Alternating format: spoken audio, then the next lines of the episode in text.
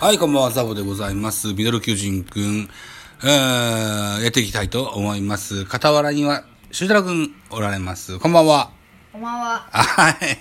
ということでございまして、現在8回裏、巨人対広島のゲーム、BS1 でやってございますよ。はい。得点6対1、ジャイアンツの5点のリードとなってます。ピッチャーは高橋、サウスポーですね。高橋ミキヤか。お久しぶりですね。なるほど。バッターウィーラー、センター前ヒット、セカンド、菊池涼介、掴みましたが投げることはできません。内野安打という形になりますが、笑顔のウィーラー、一塁で躍動しますといったところになってます。高橋ミキヤなぁ。花咲徳栄ですよね。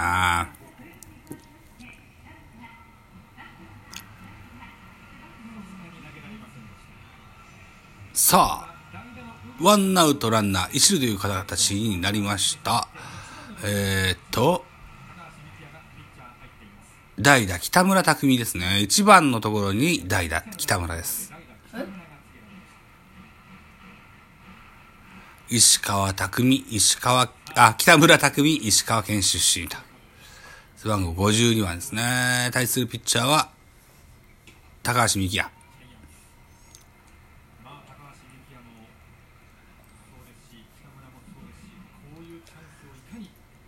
ブルペンではクローザーのデラロサが準備しております。ここまで28試合登板16セーブ、防御率 2.13 といった感じになってますね。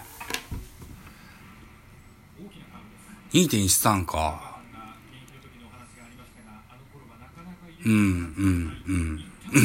って感じですか。うん。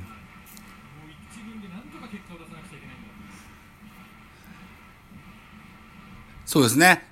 中川幸太が現在怪我で2軍に行っておりますね。怪我で言うと増田大輝、ヘラルドパーラー、このあたりが1軍の主要選手では2軍に行ってます。ともに怪我です。ヘラルドパーラーに関しては今季絶望という記事が出てましたね。右膝の負傷が治ってこないといった状況になってます。さあ、北村泳いでセンターフライ、2アウトとなります。東京ドームの左中間は昨年からですね、左中間のフェンス裏側にパーティールームができたんですよ。そこから覗く顔がいっぱいあったな。めっちゃ密の状態じゃないかな。あるんですよ。めっちゃ高いパーティールーム貸しますみたいな。なるほど。阪神対中日は大野雄大完封勝利をかましたよって言ってますね。今年 FA の年ですよね。2番松原のところに代打石川慎吾が出ております。東大阪柏原高校から日本ハムに入ってジャイアンツに入団しております。年齢27歳と、右のパワーヒッターでございます。左ピッチャーとの相性はすこぶるいいよというデータになってますよ。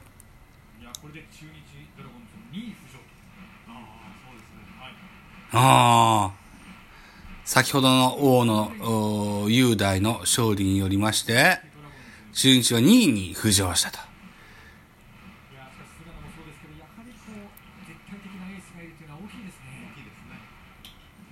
ボテボテのショートゴロゲッツーかな。そうか、2アウトだった。これで、3アウトチェンジ。8回裏のジャイアンツの攻撃は0点といった形になります。現在、1対6、ジャイアンツ5点のリード、原監督出てきまして、ピッチャー交代を告げています。ピッチャーはデラロサといったところになるんでしょうねと思いますよ。セーブシチュエーションではないんですが、しっかり勝ちは確保しておきたいといった算段じゃないでしょうかといったところになってます。本日 BS1 での中継を見ております。コマーシャルがありませんが、一旦休憩しておきたいと思います。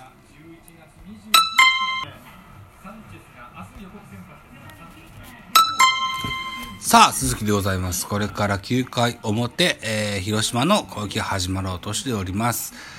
先ほどの代打に出ました北村がサード、それから石川慎吾がレフトに入っておりまして、ピッチャーデラロサ、マウンド上でございます。この回の先頭は2番ショート、田中康介。2番田中、3番鈴木誠也、4番、松山と続くラインナップになってます。田中康介は打ち上げまして、ライトフライ、ワンアウトですね。背番号37、立岡総一郎かな、ライトに入ってますね。あ、若林だ。ごめんなさい。若林。ライト若林、センター立岡、レフト石川。サード北村、ショート吉川大輝。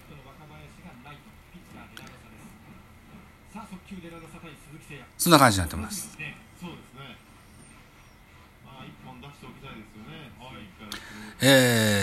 広島は3番鈴木誠也がバッターボックス。155キロアウトコースのストレートが外れまして、まずワンボールといったところですよ。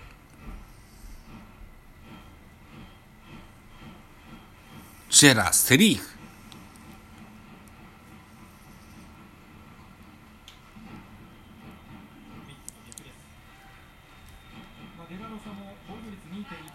キャッチャー後ろのフェンスには代弾っていう看板出てます。代弾って何の企業だろう、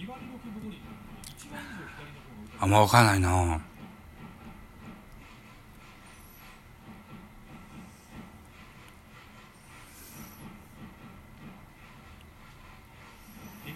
現在9回表、6対1でジャイアンツの5点のリードになってます。本日の先発は高橋優輝、昨年ルーキー2018年ドラフトの1位の選手でございまして、今季2度目の登板が初先発になりました。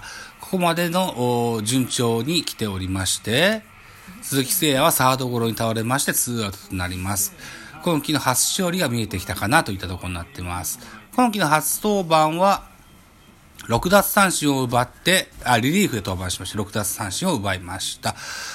本日初先発で、第1打席にタイムリースリーベースヒットを打ったのかな、ということで、投打で活躍しております。2年目のジンクスも吹き飛ばしたような感もありますよといったところで、2アウト、ランナーなしという状況で、松山竜平が左バッターボックスです。この人はジャイアンツ戦とても打つような印象がございます。あ、思い出した。昨日、スタンド FM で話しました、対中日戦との、ゲーム結果ですよ。今シーズンの対中日戦ゲームが、おとといで終わったんですよ。で、僕は、中日には負け越しましたって言いましたけど、間違えました。12勝でね、2つ勝ち越したのか。微妙に賢したといった風に訂正させてください。合わせてお詫び申し上げます。すいませんでしたと。いただくので、カウント、ノーボール2ストライクとなってます。空振り三振、ゲームセット、ジャイアンツ6対1で勝利でございます。グータッチをかわすジャイアンツベンチ。これで、ジャイアンツマジックをまた消化してみせました。連敗も止めましたね。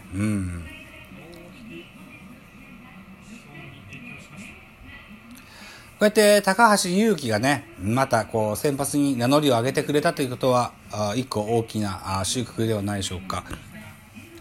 未だにパリーグはホークスなのか、マリーンズなのか、どこが出てくるか、日本シリーズにどこが出てくるかはわかりませんが、とにもかくにも先発というかピッチャー陣がね、投手陣が分厚いことに、分厚いというか、一個ね、新しい駒が出てきたっていうのは大きいことだと思います。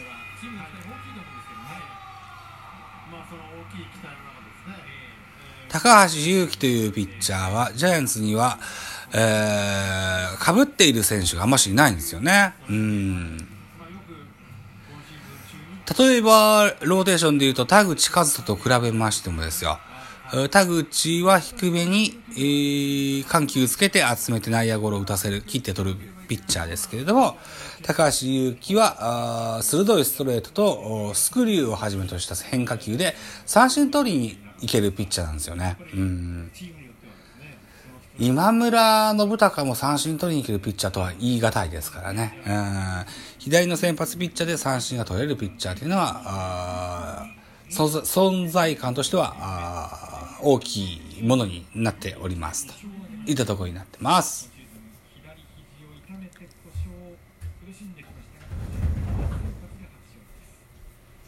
さあ、本日勝ちました。ついに、マジックナンバーが1桁になりました。マジック9。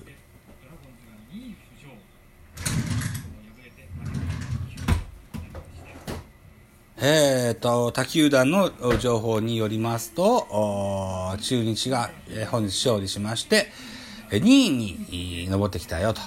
3位が阪神という形になってますよということになってます。高橋優貴今シーズン1勝目。対して、カープは遠藤選手に負けがついております。ホームランは相澤選手第7号が出ておりますといった、そんな東京ドームのゲームになりました。